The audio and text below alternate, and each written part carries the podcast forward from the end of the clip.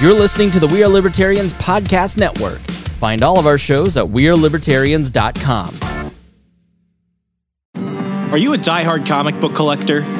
Or maybe a lapsed fan? Maybe even someone who has never picked up a comic book in their life. Hi, I'm Remso Martinez. And I'm Mark Claire. Every single Wednesday at the Second Print Comics podcast, Remso and I take a deep dive into the storylines, character arcs, moments, and events that made us the fans we are today. Tune in every Wednesday for new episodes available on iTunes, Stitcher, Google Play, and wherever else podcasts are available. Check out more from the Second Print Comics podcast at secondprintcomics.com.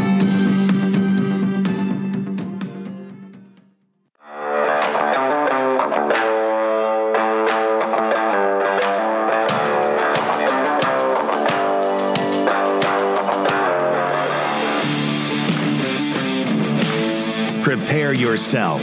You're on the run with Remso W. Martinez. So, a little behind the scenes action here. I am recording, as of right now, this episode, obviously, but I'm recording a bunch of episodes back to back because, uh, well, two things. One, out of my control. Uh, two, in my control.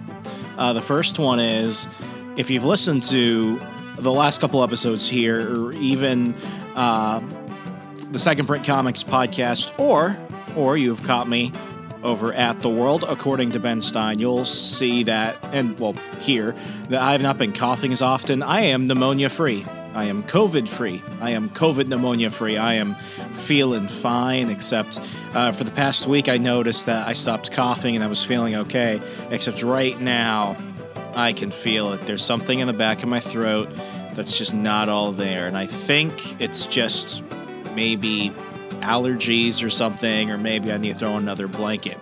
But uh, you know, for everything I do, I have to I have to be able to talk. I mean, you know, having access to your voice matters for all things, but for everything and everything I'm doing right now, it, it really does matter. So I want to go ahead and take advantage of it while I still do.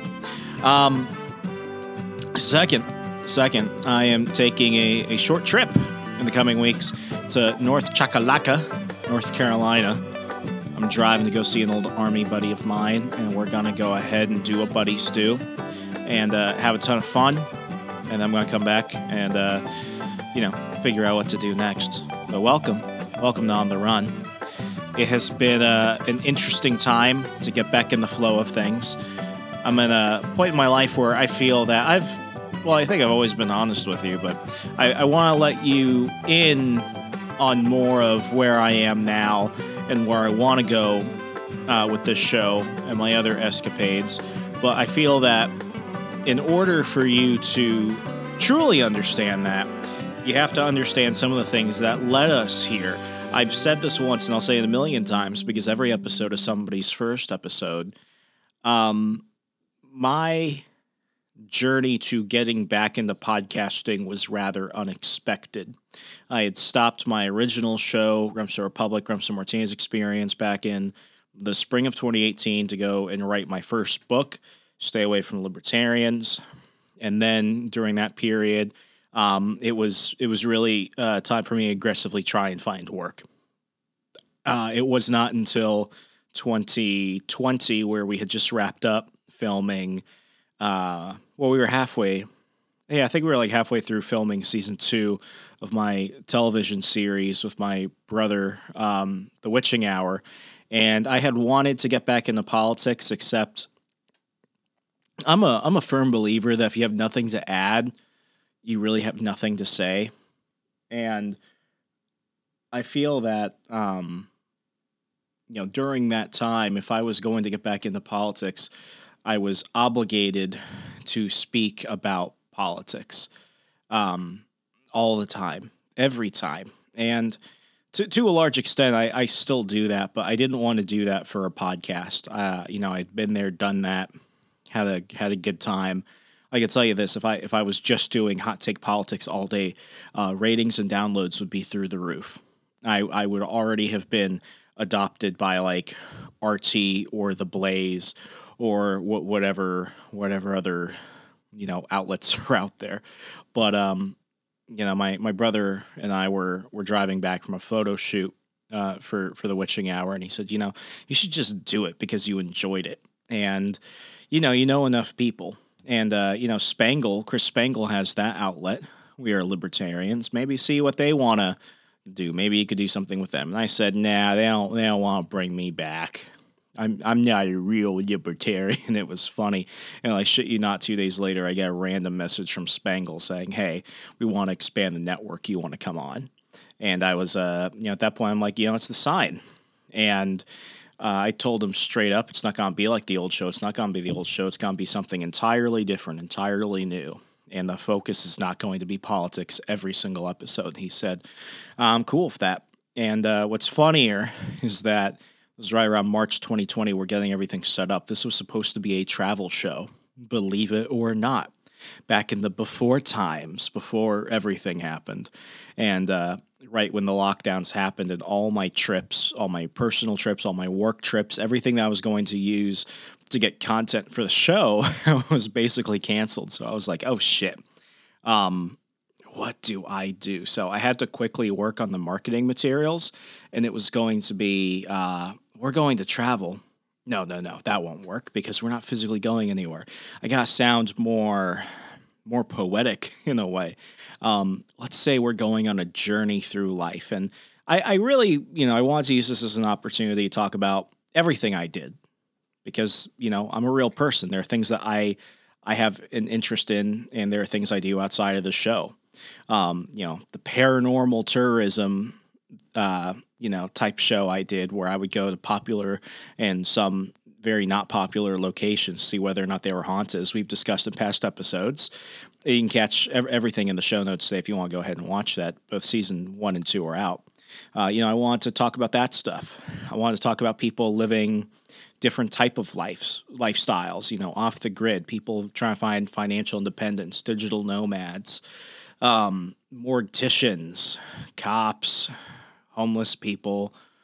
I mean everybody, and you know it's it's it's a beautiful thing because this show has really expanded my worldview, and it's given me the opportunity to ask questions and learn things that I I would have never had any anywhere else. And you know there there are certain parts of me there like you know maybe I should go back to school, maybe I should do something else. But really, um, this podcast and all all the other projects I do, they've they've not only expanded my networks, but they've helped me create friends for life.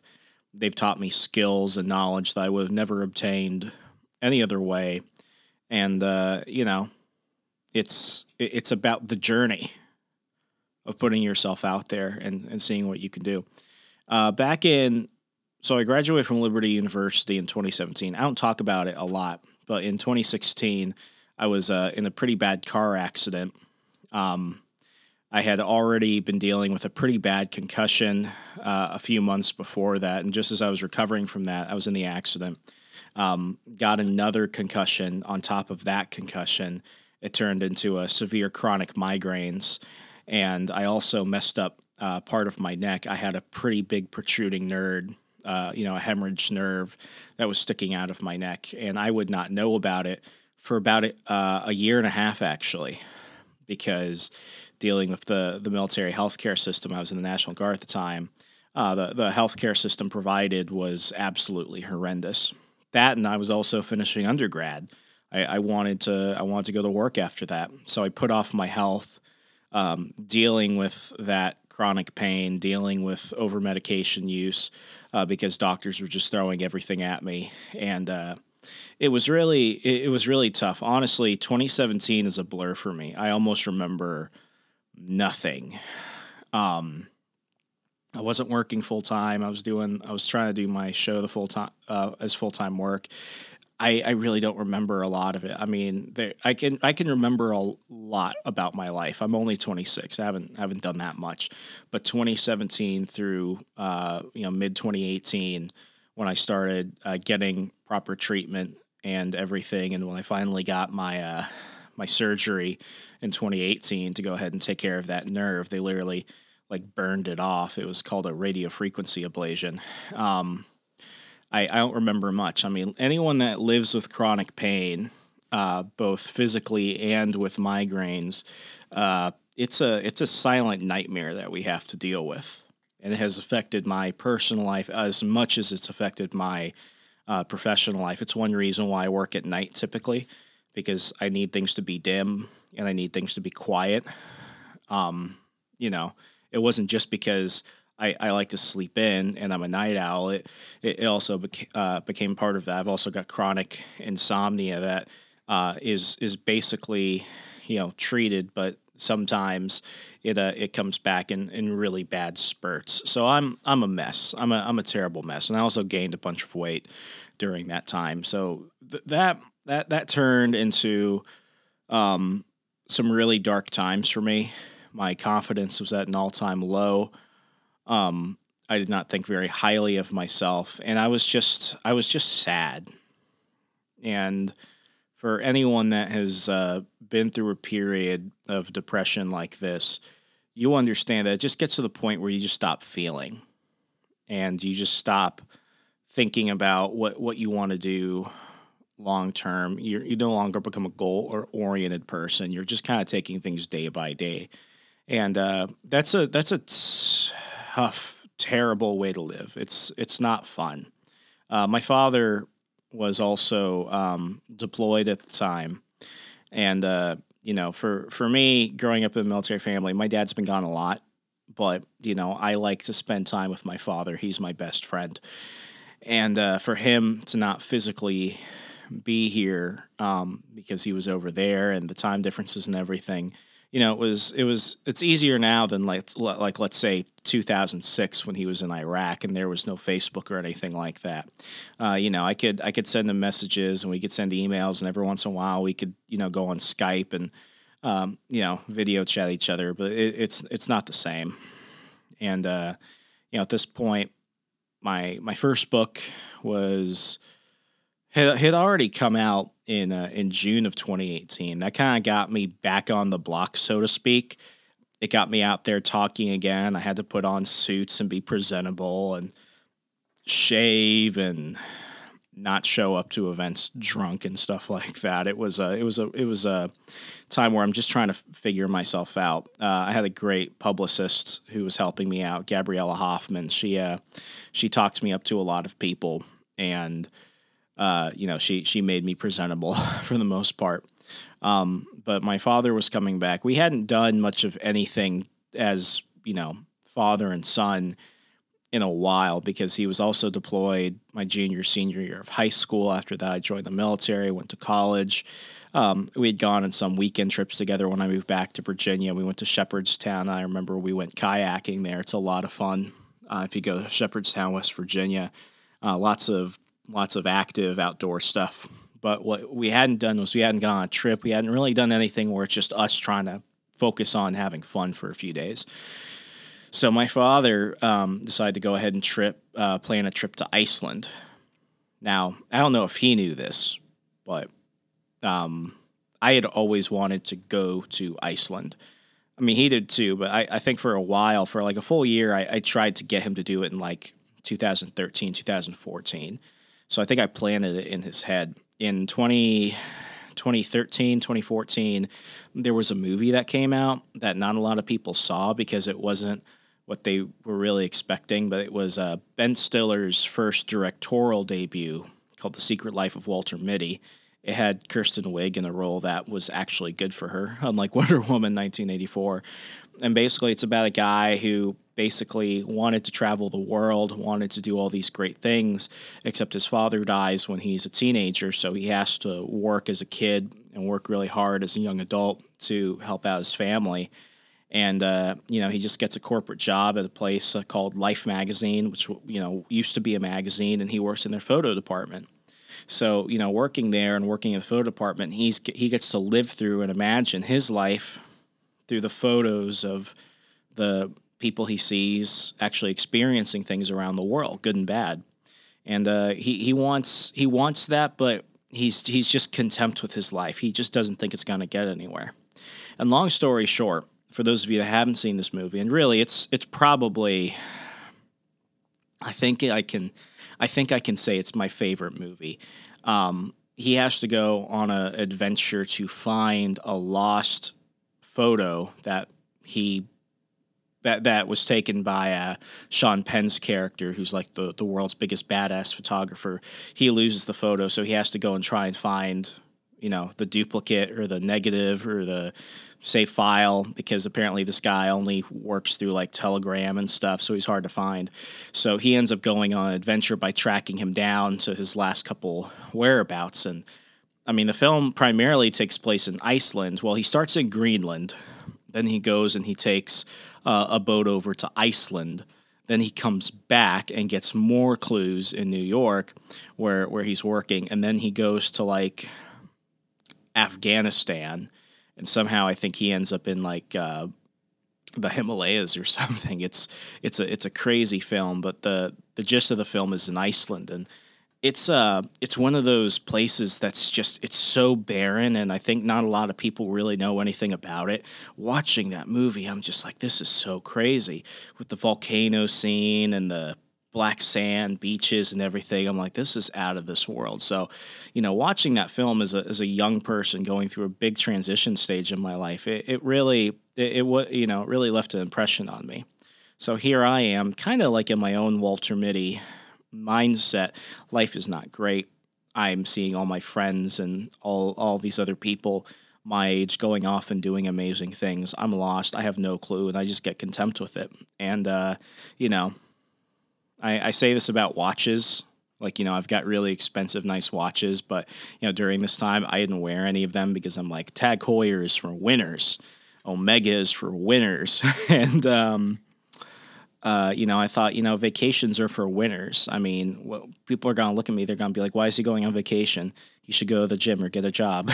and, uh, you know, we, we end up scheduling uh, a trip. We were, we were going to be there for about eight, nine days and uh, actually no, it was more like two weeks. So yeah, it was about eh, let's just say a week and a half. So anyway, um, it's my father, it's myself, and it's my brother Ryan. Uh, we were getting really into photography at that point. Had just started uh, doing filmmaking around that time. So I'm just thinking, you know, I'm gonna go ahead and do this uh, trip, and you know, I'm gonna try and just have fun. Try not to think about anything else. I was also applying um, for for a couple of jobs and uh, one was at a job at a at a at a public relations firm in Arlington that I had gone through like six interviews for. I had done like a ton in person, and I was like the top contender for that. And it was a dream job of mine, and uh, I had gotten a call a few days before our trip to Iceland, and they had basically told me, "Hey, we." Uh, we don't have that position now because we, we gave it to somebody who we thought was a better candidate, except we want you to come here. We're going to go ahead and make a position for you. And we've already got the budget approved to bring on another person. We want you on our team. Just give us a week or so and we'll get back to you. So I said, okay, I'll, I'll be in Iceland. I won't have my uh, international, you know, uh, planned for my cell phone with me. So, I mean, you could send me a, uh, an email and they're like, nah, I'm not much of an email guy. I'll call you. And I remember that. He said he's going to call me. And this is a person I had met with at least like four or five times, several in person at this point. So, the, the first thing we do is uh, we're at the Dulles airport. We, we flew. Um, we, we flew Icelandair. And the thing about Icelandair is they're not like, uh, you know, Air Emirates or something like that, where you've got like the beautiful women and the amazing service. Um, Icelandair had billed themselves as one of those types of airlines where it's just beautiful stewardesses and amazing service. Um, it was it was like a four five hour flight straight, and um, not gonna lie, Icelandair was pretty shitty. Uh, the the women were you know, they were pleasant. They weren't, they weren't the supermodels I saw in the marketing, and they weren't that nice. And they all spoke English and they all knew it fluently, so it was not a lost in translation thing. They weren't that nice either. They gave us a, a bottle of uh, glacier water because, and that should have been the first thing to tell me that this country is a little odd. They really boast about how clean their water is, and Icelandic water does taste different. Glacier water is different. I will I will attest to that. But uh, you know they're they're kind of they're kind of short with us. They they throw us a bottle of water right at the beginning of the flight, like as we're still like we we had just finished taxiing and we're like ascending into the sky. Usually when they would say it's not safe to move, they're just like walking around like throwing throwing bottles of water like Tony Romo hitting people in the face. It was just it was just odd. The and the pilots, I feel like the the pilots could have used a few hours of instruction. That was odd, but at least it wasn't WoW Airlines, which went out of business a few years later. My my girlfriend's uh, brother and his wife during their honeymoon, they took WoW Airlines. They were going to Europe, but they had to do a layover in uh, in Reykjavik. Um, in Reykjavik, Iceland. And as they were waiting for their layover, WoW Airlines announced that they had just completely shut down. so they were stuck in Iceland for a few days. I mean, they just left people there. Like, just the whole thing just shut down as people were still working. And they're like, sorry, you've got to find another flight. So I think they, they flew Air France, but they were, they didn't even get a refund. It was ridiculous. So you know, Iceland Air and WoW Airlines, rest in peace, WoW Airlines, not not the best when it comes to your air travel options. But uh, but we get there, and here's where I know uh, my decision making skills are definitely hereditary because I get this from my father. We were staying um, in a in a small apartment, which is very pleasant because my college dorm was bigger than this room that three of us were staying in. Uh, it was one bed. Several of us were going to have to sleep on the floor. They had like these little cots. Uh, it had an electric stove top and a sink and a bathroom, and it was about the size of a of, of a closet. And uh, you know, we, we we we land in Reykjavik. We go. I'm sorry. We land at the Reykjavik airport. We take a bus in town. Uh, we get off at our you know quote unquote apartment. And the, the only nice thing about that was like it was in the middle of the city, which you know usually I'd be like, oh, that must have been so expensive. Not necessarily. Here's the thing about Reykjavik like 95% of the country lives in Reykjavik. But I'm pretty sure Fairfax County, Virginia, where I live, is bigger than the population of Iceland. Like it is a quiet freaking town. There is no rush hour. Everyone is freaking related to each other. And I, I shit you not. One thing I learned doing my research for Iceland is that um, you have so many cases of people uh, going to bars and accidentally hooking up with their cousins that they didn't know about. They actually had to find, they actually, somebody created an app. I'll try and find the name of the app. They had to literally create an app. I think it, it relate, it translates to, uh, to English as like cousin kisser. And what it does is before you're going to consent to hooking up with somebody at a bar, you basically have to put in some information, and this app tells you whether or not you're related. So it's a small, small population. And uh, the one good thing was like literally the where where all the travel agency and tour companies where they would pick everyone up for like every tour in the country because everything starts in Reykjavik. Um, it was literally outside of our front door. So like it was one of those situations where it's like, you know, this is the this is the city. There's like nobody here. It's it's a lot of tourists and um, you know, it's every, everything you want to do in the entire country, uh, tour wise, uh, guide wise, is right outside our doorstep. So it, it worked out but uh, not necessarily as we got there. My father had told us, you know, the Iceland. The, the Icelandic government has uh, made it so that way you could literally drink the purest water on earth straight from the sink.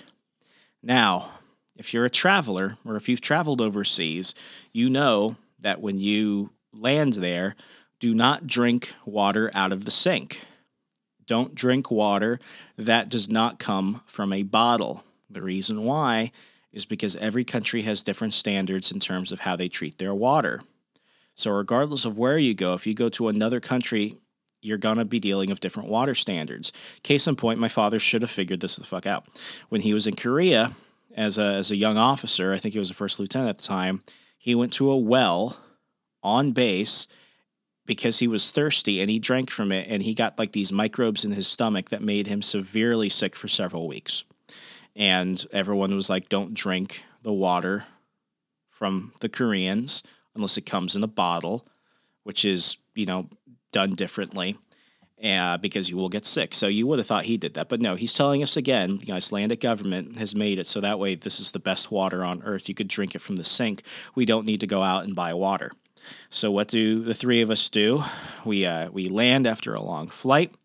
We're we're looking at our map of where we're going to go the next couple days, and we go ahead and you know pour ourselves some glasses of water straight from the bathroom sink. We clink our glasses, we drink it, and holy fuck, I was I the the sickness I felt in that apartment in Reykjavik was worse than COVID. I can tell you that because I was puking and I couldn't sleep and I was feeling terrible and I'd skipped a couple medications and I'm jet lagged and the what the Icelandic language is weird, so there's like nothing on TV except a few English channels playing reruns of The Big Bang Theory. So my brother and my dad, they they look at me and they're just like, "How did you get sick? How are you sick?" So for 3 days straight, I did not leave the apartment. So for 2 days because we had 3 days we were just going to walk around and you know explore the city. And then um, on the fourth day that's that was when we were going to start uh, another five days of tours. My brother and my father go out and they're experiencing uh, reykjavik and i'm just dying. So on our uh, on our first tour which is taking us to the black sand beaches in the small town of Vik. I'm I'm finally better, and um, you know we're we're on a bus. It's about a two and a half hour uh, drive out there, and this is this is also so it's like I'm in a new country. I also hadn't left the apartment in days, so like this was it all felt very like overwhelming for me because Iceland is just a country like no other. Um, I, I've gotten the the pleasure of getting to travel to like you know Canada, um, Australia, New Zealand, and uh, you know they they're all very different even parts of the United States are starkly different from other parts, but like Iceland is out of this world. There are geysers everywhere. There are swarms and flocks of sheep and, you know, uh, mountain rams everywhere. And it was just it was just overwhelming. So we get to Vik, and some of you may have seen this from Game of Thrones. I know you see this at the beginning of Star Wars Rogue One, where it's like they they land at the beginning of the film and it's just black sands. This is where they filmed it, and they've filmed a ton of movies there. But uh, I, I remember the the next couple days after after the Vik trip, and I think we went back to Vik again for something different we we just we just got to th- see things that you know you might see on like National Geographic or something, but it's just out of this freaking world, and I can't pronounce all these things. So I went ahead and pulled up the names and the how to pronounce them, but like. Um, one of the places that we got to go see was the uh, Jökulsárlón. Jökulsárlón. I I'm gonna fuck it up a lot, so just just you know be with me here. Glacier Lagoon, and I mean, this is one of the most crazy things I've ever seen. So we get to this lagoon where they call it Diamond Beach because what you have is like little glaciers that, you know, get smaller over time. They will go ahead and actually beach themselves, like if a whale or a dolphin or something gets beached. Um, so you've got this black sand beach on this side of the island where you have like all these glaciers that are like thousands, hundreds and thousands of years old that are just, you know, they're they're it, it's the it's the clearest type of bluish ice you've ever seen. And they get beached on the black sand and it looks like something out of Interstellar. Interstellar was another movie they actually filmed in this location. And um, you know, you could you could literally they they only advise swimming out because the water's you know right at freezing temperature. But um, like what they have is they have like canoes and they have uh you know boats that will actually take you out and you can actually touch a glacier. And I kid you not, my father, my brother, and I, we, we get up to a ridge and we actually pull out our drone. And I'm mad at my brother because years later we have not, he's not shown us the drone footage. I don't know why. He's always giving a reason. But uh, we get the drone and we're looking out at, at this lagoon and it's just crazy and we see this boat uh, coming back to the beach to to finish a tour and literally like a 30 foot um, above above the surface uh, glacier literally tips over. Like it flips over. Like it it just it's crazy and it doesn't make a giant sound or anything. It's just like it just flipped over. So now what was at the bottom below the surface of the water is now on top. And what you see is that it almost looks like glass because you know the the part of the glacier that's above the water is exposed to air and everything else and right at the bottom it's just you know it's extra freezing so it literally flips around the people on the boat look and they're they're freaking out because they think it's gonna like drag them underwater like something out of titanic and my brother catches this on the drone and we just watch it and we're like that 30 foot thing which is probably like 60 feet if you know assuming it was proportional to the bottom it just it just flips.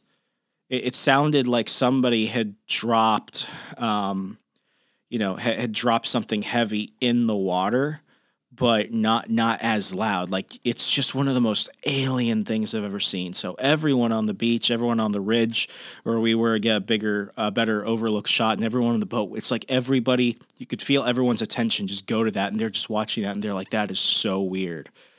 So that was one of the things that I mean, just completely blew my mind. And you know, I'm actually I'm gonna I'm gonna link over to my Instagram. It's just Hey Remso on Instagram. You could scroll way down and you might be able to see photos. But I've got I've got an article here that's got really good photos of a of a lot of the places that I went. And um, it, I mean, it's just it, looks like glass sculptures. It is the mo- most crazy thing I've ever seen. So I mean, it felt it felt alien, and it was still it was just it's just so different I, I couldn't tell it was actually real. Um, so then, uh, you know, we, we get to go see a whole bunch of other mountain ranges, a, a lot of stuff from Game of Thrones. Um, we, we went to the South Coast to see the beaches at Vik, and they have this tessellated cave that looks like something straight out of you know a, a, a, film that takes place on alien planet basically the side of this mountain that is hit by the water over years for some reason um, the a cave formed, but doesn't look like a regular cave, and it's not even that deep. It's like somebody dented a perfect hole into the side of this uh, mountain, where because of the coastal changes with water and uh, you know water currents and everything else, um, it's on the black sand, so you could walk into the cave and take photos. I'll I'll try and post some photos here, but um, it's just it looks like steps. It looks like something out of a movie set. You look at this and you're like, how the hell can nature do this? Like this has to be man made. Like Disney must have put billions of dollars into making this thing, and they're just like, no, water, pressure, erosion, and time. As as the one uh, tour guide said, and he said it in like you know his accent, so it's like water, pressure, erosion and time. It was just it, it, it's just so cool. And as I'm watching this, like I'm getting out of my funk. Like I am thousands of miles away from home. I am seeing things that even I didn't predict I was going to be able to see. It was it was crazy, and uh, it's called uh, Ret- uh, Reynisfjara uh, Beach, right outside of Vik, and um, you, you guys have to see if you're listening to this, especially you know at this point, you have to see these photos. I'm going to link to the article, but um, the next day we got to see something called uh, the Golden Circle. Actually, let me take that back. It wasn't we, it was me, because remember how I got sick earlier? Well, karma's a bitch. At the end of the first day's tour on the bus, my father and brother just start puking everywhere. In fact, as we were at Diamond Beach, my dad grabbed me as everyone was walking back. He's like, "I need, I just need to put my hand on your shoulder." I'm like, "What's wrong?" And he puked all over my boots, and uh, that was that was not that fun. So basically, the next day, I go on the next tour ourself, myself to go see the Golden Circle. And the Golden Circle was uh, uh, Thingvellir. I'm totally screwing this up. I couldn't even pronounce it then. Thingvellir National Park, Gullfoss Waterfall, and the geyser area known as Strokkur Geyser. And, um, you know, uh, Th- National Park was also called the old uh, the old Congress or the old Parliament or something like that. Basically, it's where all the Icelandic, the Nordic tribes would go, and it's along the continental divide. So you see, literally, you're standing on a on a on a tectonic plate that is still moving. and uh, it's beautiful. It's like this giant slab of just pure earth divided and you see this beautiful stream and it's just like something like it, i felt like i was in skyrim. Like it was it was crazy. And i'm looking around and i look at the tour guide i'm like man this is so beautiful. And and the stream i mean i bet you guys could do like you know small boat races. I'm i'm tranquil. I'm just looking around admiring the beauty. And he looks at me he's like we used to drown witches here. And i'm like a, a long time ago right and he was like well up until recently and then um, i'm like okay this is this is kind of this is different it's different um, at, at the end of it is the Öxarárfoss waterfall, and it's it's it's crazy. So I mean, I'm just I'm just walking along this, and I'm like, I'm walking on a tectonic plate. This is absolutely insane. Um, at, at, the end of it, I mean, we got to see a whole ton of things that I I just don't even remember, but. Uh, the geysers were crazy. I mean, you could almost walk up to them. They you don't you don't want to walk up to it, but I mean, just seeing them bursting. Um, the, the beautiful thing about nature and the beautiful thing about traveling far away from your typical surroundings is that you really get to see how incredible the earth is. And I mean, astronauts in space, they say this, and you know, we're talking Americans, Russians, Japanese, Korean, everyone that's been able to go up to space, they all come back with the same message. It's like when we look down, it's just such a small planet. And we see it move every every every night. And it's just it, it's it's amazing how when you look at it, it puts the world in it puts existence in perspective. And you know, this was this was that experience for me, just getting to witness all of this because you just realize how remarkably strange the world is, and it's it's you know it's it's just something that you can't really get anywhere else. And this was one of those moments where uh, you know I definitely definitely put myself out there to get sick again. But we went to another uh, set of waterfalls. They were twin waterfalls called Skogafoss and uh, Seljalandsfoss waterfalls. And um, there's some of the largest waterfalls in Iceland. I uh, got some great pictures there. But the thing about Skogafoss is that if you, you can, there's um, there, there's there's a there's a break in the in the in the fall where you can actually climb up the mountain and you can stand behind the waterfall the thing is, though, that the steps actually end about halfway through, and you basically have to climb yourself. Nothing that you know. Um, if if you're mobile, you can get there, and as long as you watch your footing, anyone can get up there. You don't need to be, you know, an experienced mountain climber to get up there. But you know, I'm I'm at this point in my life. My my body's just not where it needs to be. Um, my my confidence is not where it needs to be. I used to do a lot of cool stuff my first couple years in the army repelling, squad level tactics, riding in helicopters. I mean, I, I, did a lot of, you know, I was I was on the school's Ranger Challenge team during the spring. Um, like it was all all the cool things that I was able to do. You know, to be a to be a precision athlete. Um, all that was gone, and I'm just thinking, you know, it must be nice to see all the land from behind that waterfall to get to stand behind a waterfall. So I said, you know what? Fuck it. I'm gonna go and do it. And uh, yeah, I was huffing and puffing and sweating, and I I must have made some some grunting noises. But I get up there and I look around, and to see God's beauty in that way, it's one of those moments I could still I could just close my eyes and remember it so vividly. And uh, you know, at the end of the waterfall, there's a stream and uh, they you know they're very they're they're very eco-friendly when it comes to everything. And one, one thing the tour guy said was this is one of the few places on earth you could walk up to the stream and you can drink the water and it will be the cleanest purest water you will ever drink in your life. Now remember they had also said that to us a million times and my dad may have drank the sink water and uh, you know i thought i was going to die. But you know part of me i see this see this other tourist uh, from uh, from Italy. Uh, me and him stand next to each other, and I look at him. I'm like, "You want to drink from the stream, don't you?" And he's like, "Yes." They say it's so good, and I'm like, "Okay, well, if you drink from it, I'm gonna drink from it too." I drank from it, and I swear to God, it is like drinking from the fountain of youth. It was fine, and I did not get sick from that. Um, just, just absolutely crazy. Um, we we got to see some of the other uh, touristy spots too. We didn't get to the farthest southest end of the island, but uh, you know, a few days later, uh, my dad and my brother are fine. We get to go uh, explore a few other places. Uh, go go run around Reykjavik, which is an expensive as hell city. I think I paid seven dollars for a can of Coke. Uh, ridiculous. And you know, I'll, you know, I, I like to experience food, the cuisine when I go to places if uh, I, I, believe that every culture has uh, great food, and that's how you can you know learn about each other and develop a connection. But let me tell you, if if Iceland was a was a was a food group or something, or, or was a certain meal, it would be mayonnaise, because it is the worst fucking shit I've ever had in my life. It's lamb stew everywhere, and like just just I mean they they eat they eat fermented shark testicles. Like they don't even have a McDonald's.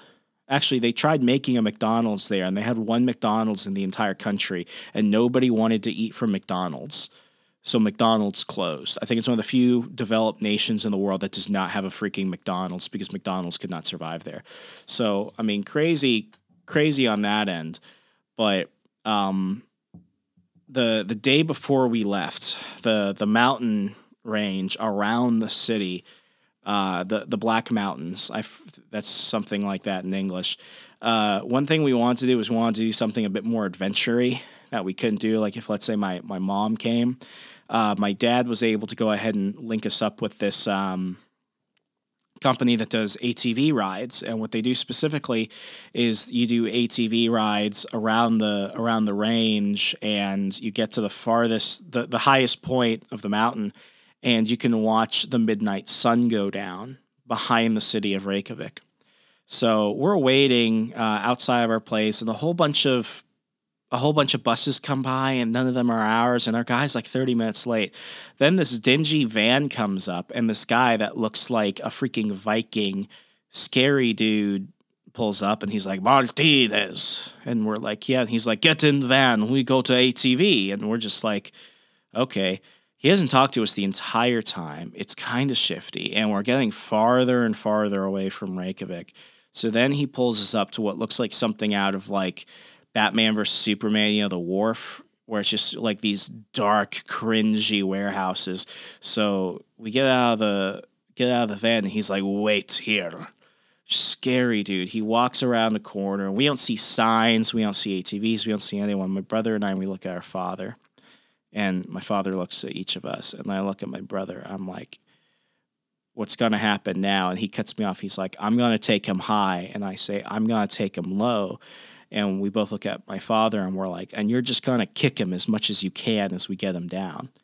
And uh, as we're prepared to fight our potential kidnapper, uh, the the big door to the warehouse opens up, and we see ATVs and uh, you know uh, riding suits, and you know, obviously he was not there to kidnap us. It was our actual tour.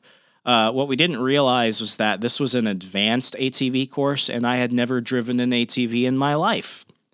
So uh, you know, he gives us an he he gives us a breakdown. He's a bit more friendly at that point. He's like, "Okay, you all know how to do this," and we're like, uh, "Not really." So he's like, "Oh, it, it, easy. It's like bicycle." Go faster. So uh, he just says, just follow along, and you know, there's no speed limit, so just be safe and uh, you know, keep close. So I'm I'm just I'm just freaking out because I, you know, I've got the full gear on and everything, the jumpsuit, the helmet, and we're. It felt like Luke Skywalker and the Land Speeders on Endor and in uh, the the Return of the Jedi, because it's you know it's it's just black sand and giant hills and i'm you know i'm flying off of you know where like dirt ramps and stuff. It was crazy. I felt like freaking james bond john wick. And the whole time i'm thinking this is so awesome and i'm fucking scared. At one point i was going too slow so the guy actually fell back and he lifts up his visor and he's like fast fast. So i'm getting yelled at by this viking on an atv and we're just like we're just racing up and down and around the corners and i'm i'm trying to dodge giant rocks in the path. It was it was insane. I'm like who the hell would let people who have never ridden an atv do this? But it was so fucking fun. I was terrified for my brother and my father. Um, it was just like i'm I, this is this is insane. So we get to the top of the mountain and uh, at this point, it's like five minutes to midnight. We look out, and it looks like the sun is lighting up the entire country. And as it descends, you could see darkness beginning to fall into the city. And it is the single most beautiful view I've had in my entire life. Um, the next day, uh, actually, no, that, that, that ATV ride along the, the, the mountain range around Reykjavik was the, was the day before our last day. Uh, my brother and my father, after that, they felt really sick. It's like they got better, then they got a little bit worse. So they're like, you know, uh, we might go walk around in the city in the afternoon, but uh, you're going to go see, um, you know, a giant glacier, one of the a landlocked glacier. So basically, it's a glacier that is literally s- just smushed, like it's just planted flat between two giant mountains, and it's one of the uh, one of the largest landlocked glaciers in the world. So I go on a tour to see that, and I just remember it actually was not that cold, so I could wear like a vest and a flannel. And um, this is actually my profile pic on my on my personal Facebook, but um, we just uh, I, I didn't do the tour because it was a little bit more expensive. You actually wanted to hike on the glacier, you could actually do that. I I just got to walk as close to as possible, and um, it's just I I felt so small. Uh, the photo doesn't do it justice. It doesn't. I mean, it's this giant fucking glacier, and you're just looking at it. It's like this is this is crazy. It's stuck between two giant mountains, and uh, well, well, one that's my favorite selfie, but two, it's like that. That was where like everything from the last couple of days, you know, it just it was good for my soul because just like it had forced Walter Mitty, I was not chased by an erupting volcano debris, but like you know, with with the ATV ride, with seeing the glaciers, with getting to go see these just remarkably crazy things of the with the waterfall hike, uh, and, and, just getting to just be in awe of existence. It was one of those moments where it's like you know, I. I am so small. My problems are so trivial. The world is so big and so unexplainable. I mean, of course, there are explanations for everything, but for me, it's just like you just look at this and you're like, how and why? and uh, it, it, it awoken something in me. It made me excited to explore again. The next day, um, we're back at the Reykjavik International Airport, and uh, I had apparently a couple missed calls, and uh, I'm trying to call it back because in the message uh, from from the one firm it was like Remso, uh, please call me back. I uh, I call the guy back, and there was not too much of a time delay, so I must have called him as he's finishing work, and uh, it's like his whole tone changed. He's like, "Hello," and I'm like, "Hi, uh, sir. You, you, tried calling me. We were talking about the new position." And literally he said, "Oh yeah, I, I, I think I know what you're talking about, but I forgot about that, and uh, we won't be going through." So I just, I just look at my father, and he's like, "How do you feel?" And I'm like, "It's trivial. It's one job out of many potential jobs."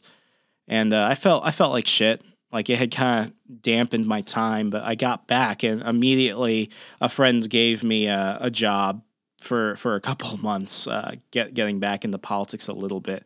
Uh, that that's another adventure I'll talk about later. That I, I ended up traveling a bit for that to another crazy place, but um, you know that it, it, doesn't have to be Iceland. It could be anywhere that's significantly different. It could even be in your own backyard. One of my favorite trips was a trip I took myself back during the height of the pandemic and the lockdowns, just driving in my own backyard of Virginia, seeing things that just, you know, simple, big stuff that's not often on the touristy map, uh, maps and stuff. Like it's just, I, I know that for myself, I have to travel. That's why a lot of these restrictions have been so difficult.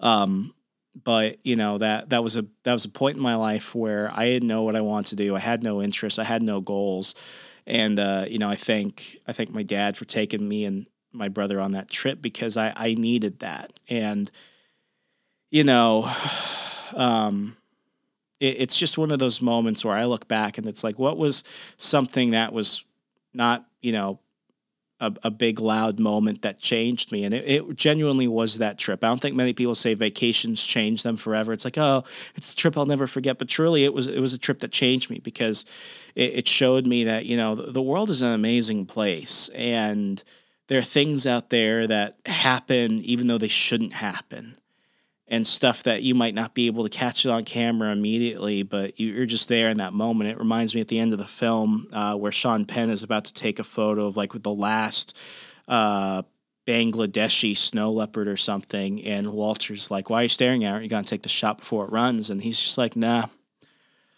I I'm just gonna. This is just gonna be for me. I want to see it with my eyes." And he moves from around the the camera on the tripod, and he just stares at it, and Walter and him just stare at it. And uh, I don't remember if he gets the photo or not, but the big purpose of that moment is, you know, sometimes you don't want to separate yourself between the world and a screen or the world in a lens or a viewfinder. Sometimes you just have to see it it's like you know I've got some I, I've got some acquaintances and former colleagues who are like, why would I go there? I could just fucking Google it. Why would I take Why would I take photos of something that I could just Google it? And it's like you know, it's it's different, and uh, you know ultimately like how that film made Walter want to reconnect with the world and try new things, and you know he had that spark of life again. It literally did that for me. Um, and it's it's one of the reasons that stuck with me for so long that I wanted to come back and do on the run. And even though things have changed, aren't we all better? Especially for all of you who have been with me for a while, aren't we all better for the people that we've met through here, for the things that we've learned through here, for the topics and the questions and the conversations that we wouldn't have had otherwise? Because the world is a giant, big place and it's beautiful. And I'm I'm in awe of creation. And uh, last story before we wrap up. Puffins, you know, they, they're the the porgs from the Last Jedi were based off puffins. Puffins are the most adorable bird ever. Um, I was told by a tour guide that they're the that the they're the least distinguished bird in Iceland because when Iceland was kind of put on the travel radar after a big volcano erupted, uh, pausing global air traffic, uh, people began to realize, oh, Iceland's a country of people with cool things. So you know the the, the tourist boom, which happened before right like like right around 2015 2016.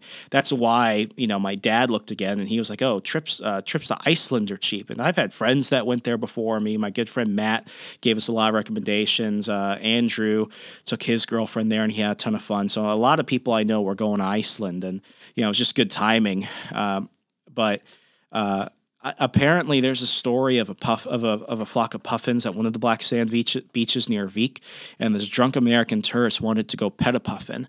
And what the puffins did is the tourists got in the water, freezing water. Um, what they did was they they slowly drifted out to see more. These adorable little things, and uh, the guy's just you know he's he's trying to get in the water, but he's drunk and he's cold and he's getting farther and farther out because he wants to pet the puffins. He's like, "Come here, little puffin, I want to pet you."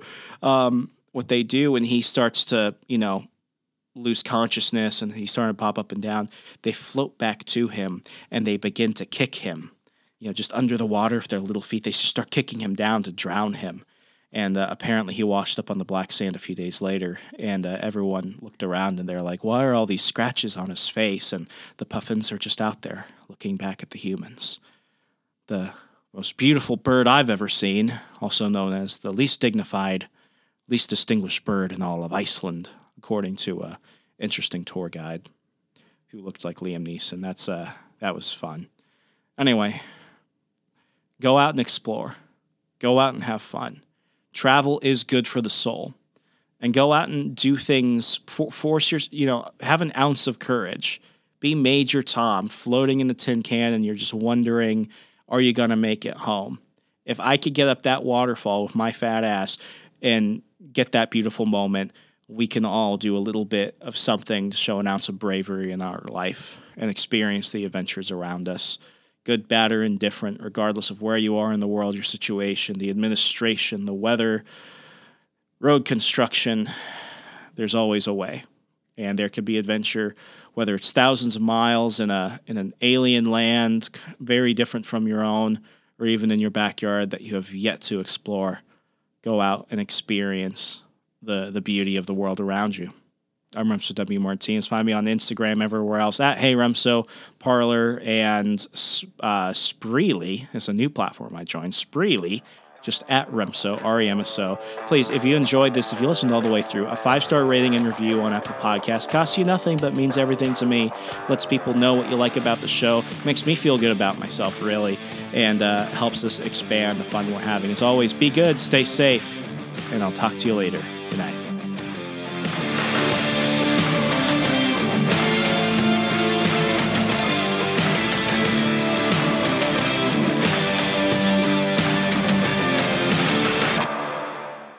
You're listening to the We Are Libertarians Podcast Network.